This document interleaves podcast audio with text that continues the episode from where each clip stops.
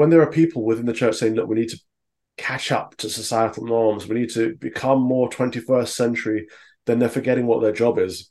And the other people, the actual Christians who are saying, well, no, because Christ is countercultural, his gospel is countercultural. Therefore, we shouldn't be trying to be the culture. We should be in and around the culture and showing people the light of Christ in this ever darkening world around them and offering an alternative to the culture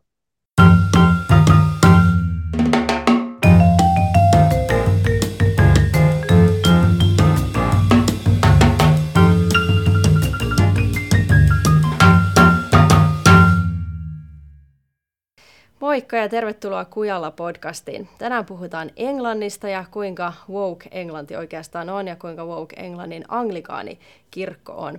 Tänään minulla on vieraana pastori ja poliittinen kommentaattori Calvin Robinson. Thank you so much, Calvin, for being here with us today. No, not at all. I, I don't speak Finnish, but I understood most of that. woke, England, Anglican, yeah, yeah. Pastor. About yeah, yeah. it up. Yeah, yeah. So you have kind of become known in the last couple of years as a political commentator and uh, your about your journey with the Anglican Church and all those things. Um, kind of, did you choose to become very active, you know, in social media and, and doing a television show, or kind of did all these things kind of like unfold as you started to speak up?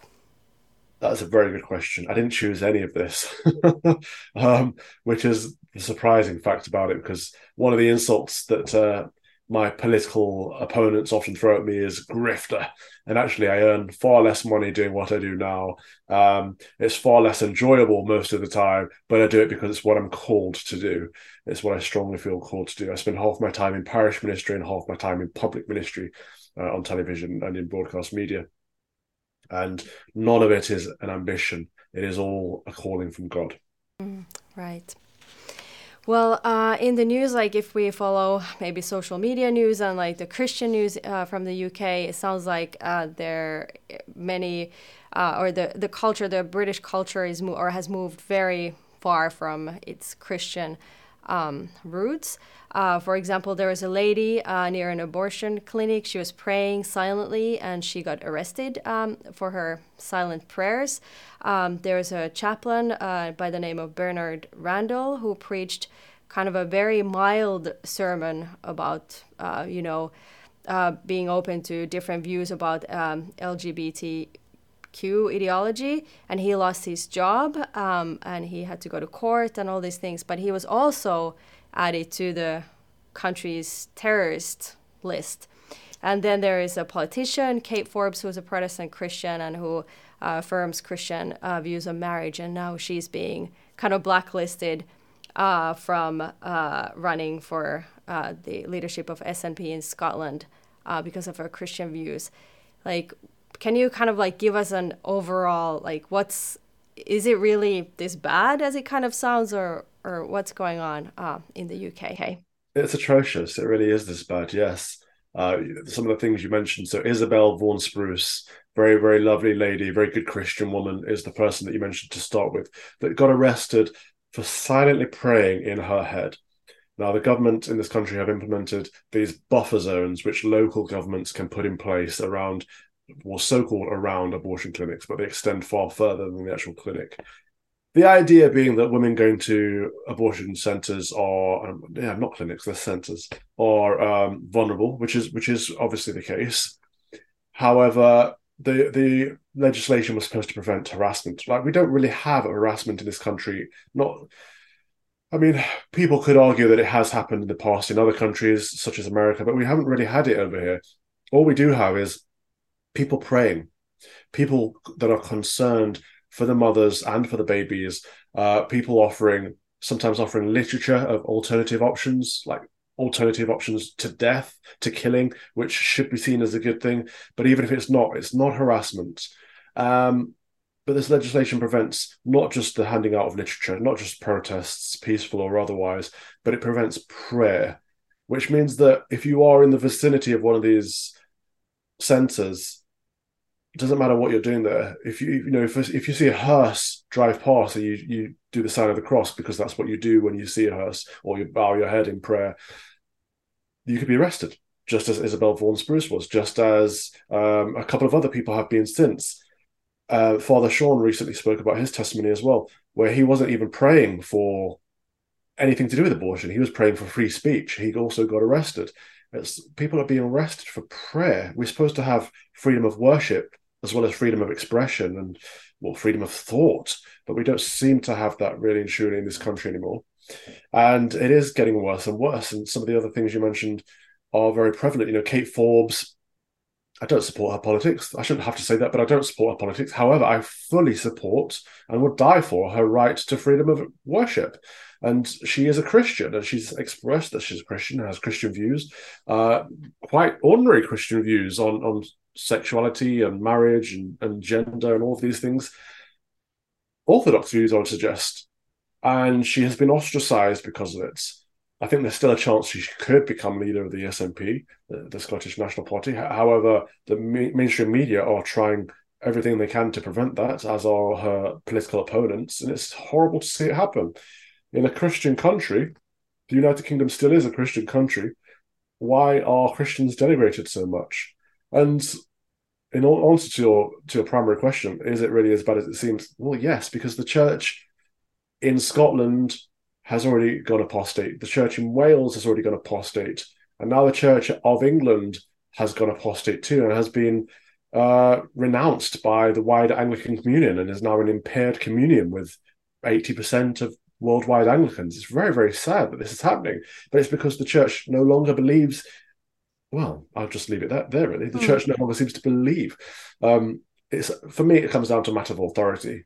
As an Anglican, we have we believe that but the Bible is authoritative. We believe that Anglican formularies of the ordinal, of the Book of Common Prayer, of the Book of Homilies, they are authoritative in our faith. And without them, when the when churches like the Church in Scotland, Church in Wales, and the Church of England no longer believe in the authority of Scripture, I don't know what we are, what's left of us other than a social club. And it seems that that's what it is to a lot of people, mm. especially mm. especially liberal people. It's a club, and mm. it's no longer about Christ. Well, yeah.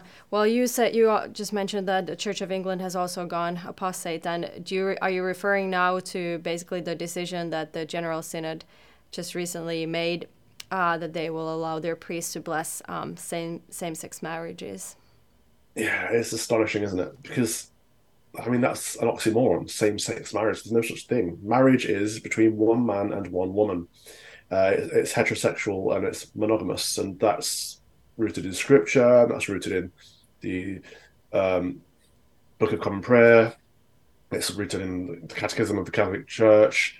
It's that's just what marriage is. Now, in the secular world, people can call marriage whatever they like if they want to, and in this country, we do have um, same-sex marriage under secular law now, which I, I, mean, I don't see a point in it because there was already civil marriage and you know civil partnerships and all of that. But now there's there's there's gay marriage within the secular state. However, within the church, it's not possible. Of course, it's not possible because Christian teaching is that marriage is one man and one woman. But what the Church of England has done is created a loophole and said, well, if you get married, if you have a homosexual marriage outside of the church, you know, a state's marriage, then come into the church and we'll bless your union. It's like, well, first of all, that's not a union, not in the eyes of God. And you, and God doesn't bless sin. So you can't ask God to bless something that he has deemed sinful. And uh, that's creating more sin, and that's that is literally apostasy. It's heresy uh, that the Church of England is, is, preaching now. I don't know how they've gotten to that point. Mm-hmm. Well, I do. It's, it's, it's very sad. Mm. Well, what has the reaction been uh, among Christians? I mean, there are, there are different types of Christians in the UK as well. So, I mean, has this like uh, deepened the division maybe between like conservative and liberal Christians, or what's what's the scene like? Yeah, I think it has, but I wouldn't I wouldn't say conservative versus liberal. I'd say Christians versus apostates or, or, or the social club members because to be a, you know these liberal Christians or these progressive Christians are like trans men and trans women. You know, the word progressive just means pretend, really, just as the word trans does. It's it's they're not really Christians if they don't believe in Christ and His teachings. I don't know how they can identify as Christians. Uh, but yes, it has deepened the divide because when the church, when there are people within the church saying, "Look, we need to catch up to societal norms. We need to become more 21st century then they're forgetting what their job is. And the other people, the actual Christians, who are saying, well, no, because Christ is countercultural, his gospel is countercultural. Therefore, we shouldn't be trying to be the culture. We should be in and around the culture and showing people the light of Christ in this ever darkening world around them and offering an alternative to the culture. And those people are lost now because the church has left them. The church has moved away from Christ and from his teachings and from his people. So I don't know what's going to happen next, actually, for a lot of Christians within the, the Church of England. It's, it's a great shame. Mm. Well, do you think there might be like a split between the, I mean, within the the Anglican Church, or, or what's the future like? Uh, well, you know, in America, this happened. They uh, promoted a uh, openly practicing homosexual priest to the episcopacy. That the, in Gene Robinson there was you know practicing uh, homosexual bishop, and that created a split in the church, which eventually led to the ACNA, which has become the Orthodox Church in uh, of Anglicanism in North America, and we've got similar situations in Australia and in Canada. Um, so maybe we'll see something like that over here, although it's very difficult and very different circumstances because we have the Church of England as an established church, and we don't see, you know, nowhere else really. Not many other countries have established churches in the way that we do, in that it's essentially part of our legislative, it's part of our juris, jurisdiction of our well, our monarchy, our head of state. It's just embedded in every part of our culture and our society, our Church of England. So I don't know how they'd separate the two, but um, so I'd, unless we had some kind of disestablishment, but the GAFCON movement, which came from the Jerusalem Declaration, which formed ACNA and such. It does exist over here. In fact, I'm a part of a church that is part of the GAFCON body, which is Orthodox and Anglican. Uh, so maybe more people will join that as a lifeboat as as they see the Church of England leaving them behind. But I'm I'm not entirely sure what's going to happen. Mm, Well, okay, so the Anglican Church or Church of England is now affirming um, same-sex marriages, but they're also uh, considering or in the process of changing wording in prayers and kind of like uh, moving away from God the Father, as I understand. And what's kind of like is it is in in many ways they're trying to uh, like create a gender neutral uh, language for church. Create a gender neutral God which again is probably well intentioned, but it's just a massive mistake because God is gender neutral. God is beyond gender. God doesn't have a gender. Uh, however, God did tell us his preferred pronouns and he did tell us how to address him for his reasons. And sometimes we understand those reasons, sometimes we don't. But when God told us to call him our father, there's a purpose behind that because our relationship to him is like that of a, a child and a father. And when God came to earth as as man incarnate. He came as a man for a reason, just as he chose 12 male apostles for a reason. Now, that's not to suggest that women are less than men or anything like that, but God has his, has his purposes and his reasons for everything that he does. It's all part of his design. So I don't know who the Church of England thinks it is to undermine God's plan and to kind of have the arrogance to to reword the, the, Lord's Prayer, which is the most powerful, most important prayer in Christianity, because God Himself taught it to us. Mm, exactly. Well, um, you have a personal experience with the Church of England. Um, you were kind of in the process of uh, becoming a uh, priest or pastor in the Church of England, but then uh, it didn't exactly go as anticipated. so, could you tell us briefly, like, what happened? Yeah, sure. I was um, called to ordained ministry, and I uh, affirmed that calling in the Church of England. And I went through the training process. I completed it, and then I was supposed to be assigned a parish, and it never actually formalized. And time kept going by, and nothing was happening. So I tried to converse with my bishops, and it turned out that the Bishop of London uh, and one of her underlings, the Bishop of Edmonton, um, really took an issue with my politics and my theology because I am conservative in both politics and theology. Um, for example, I don't believe in the ordination of women, and of course, the Bishop of London at the moment is a woman. Uh, I don't believe uh, so that's my theology being conservative. And on the political side, I don't believe that the Church of England is institutionally racist. I think it's institutionally woke. I won't think I won't say it's institutionally racist, but they suggested that it is, and that I'm wrong. And I love it because it's, it's one of these situations where I have two very upper middle class white bishops telling me, the ethnic minority uh, ordinand, that I'm wrong on issues of race, but their own racial uh, perspective is one of critical race theory, where they're supposed to be listening to more minority voices, but of course they don't listen to my voice, which is a minority voice, because it's the wrong minority voice. It's none of it makes any sense. And, their own argument is undermined by their own actions. Uh, but essentially, we parted ways, and I decided to leave the Church of England. But I still felt called to ordained ministry, and thankfully, the uh, the ACNA in North America introduced me to uh, and, the REC in North America introduced me to the UK branch of the REC, the Reformed Episcopal Church, which I'm now a part of under the GAFCON umbrella. Mm, mm, right. So I got ordained a deacon. Yeah. And uh, I'm in a parish now. Mm. So how is that going? How are you uh, liking your job as as a pastor?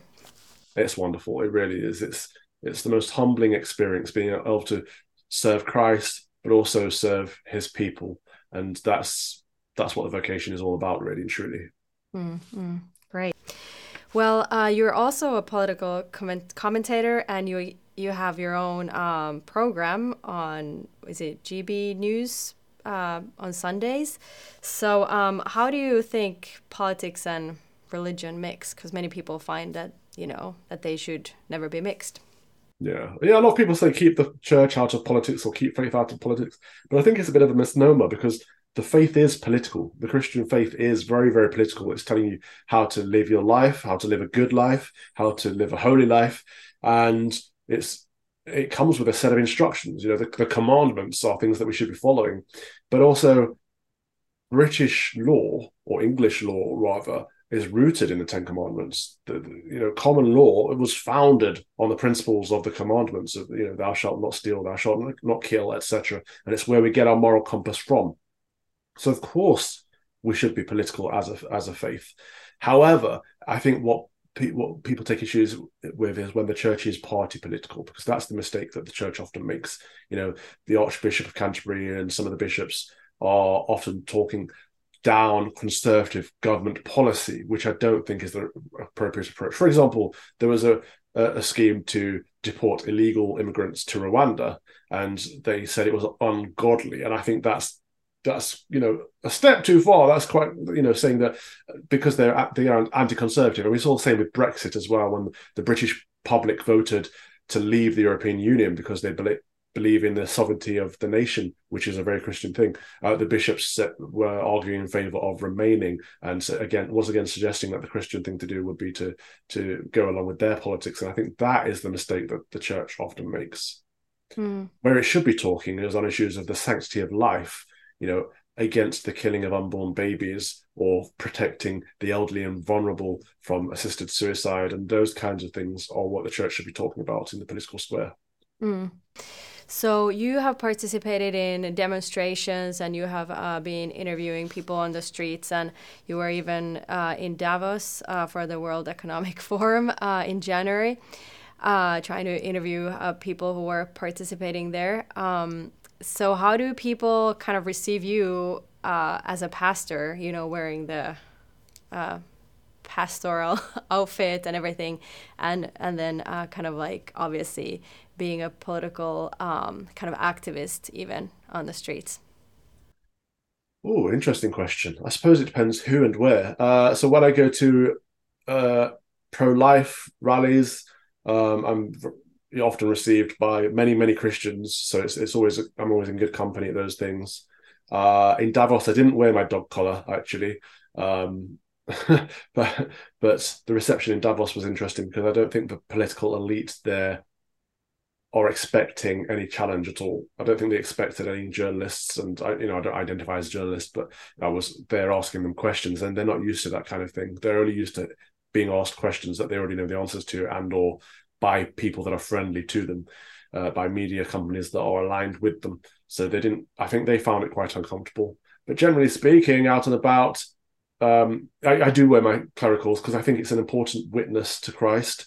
And I've had actually a few times people have gotten in touch with me either there and then or afterwards. I've received emails and people have said, you know, things like, and I'll, I'll generalize here because I don't want to use anyone's specific example, but people have been having tough times in their lives or, just a bad day, but or, or more specific, something horrible has been going on, and they've sat on the tube opposite me, or they've seen me somewhere, and it's not me that they notice, it's my dog collar, which reminds them of Christ and reminds them that He is with them in their suffering, and it's made their lives that bit better.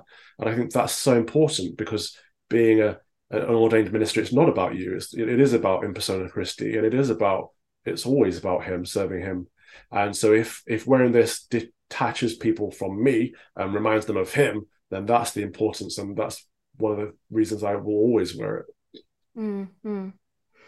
Well, um, I think for us Christians uh, in Western countries uh, right now, we can feel very depressing to kind of see the development of of um, issues that are not um, we don't see in a very very good light. That we feel like our our culture is kind of crumbling from within. We don't even know what a woman is, what a man is, and and so forth. So, um, do you think it, it it actually is really important or really like even kind of mandatory for Christians and even for Christian leaders or pastors to to be active, um, kind of lead the opposition um, to all these ungodly legisla- legislations and so forth.